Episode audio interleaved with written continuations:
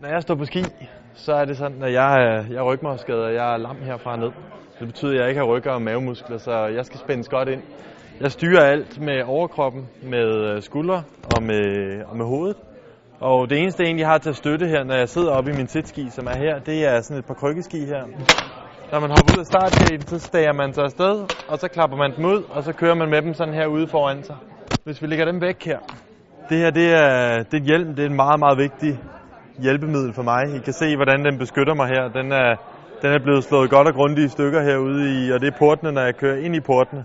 Der er en del af portene, der rammer mig på overkroppen. Nogle rammer sitskien hernede på. Man kan også se, hvordan den bliver slået godt i stykker. Og andre, dem, dem tager man simpelthen op med hovedet og med hjelmen. Men det er plastikstænger, sådan cirka 2,5 cm i diameter. Hvis vi så går videre fra hjelmen, så kan vi så gå over her til min uh, sitski, som er den, jeg bruger, når jeg, når jeg står på ski. Når jeg sidder oppe i den, så sidder jeg med benene inde under det her skjold her, og så sidder man med fødderne nede i sådan en uh, fodkassette. Og så har man i princippet det her beskyttelsesskjold, der så sidder uden på fødderne og beskytter mine ben mod det, jeg nu er porte og hvad ellers skulle køre ind i.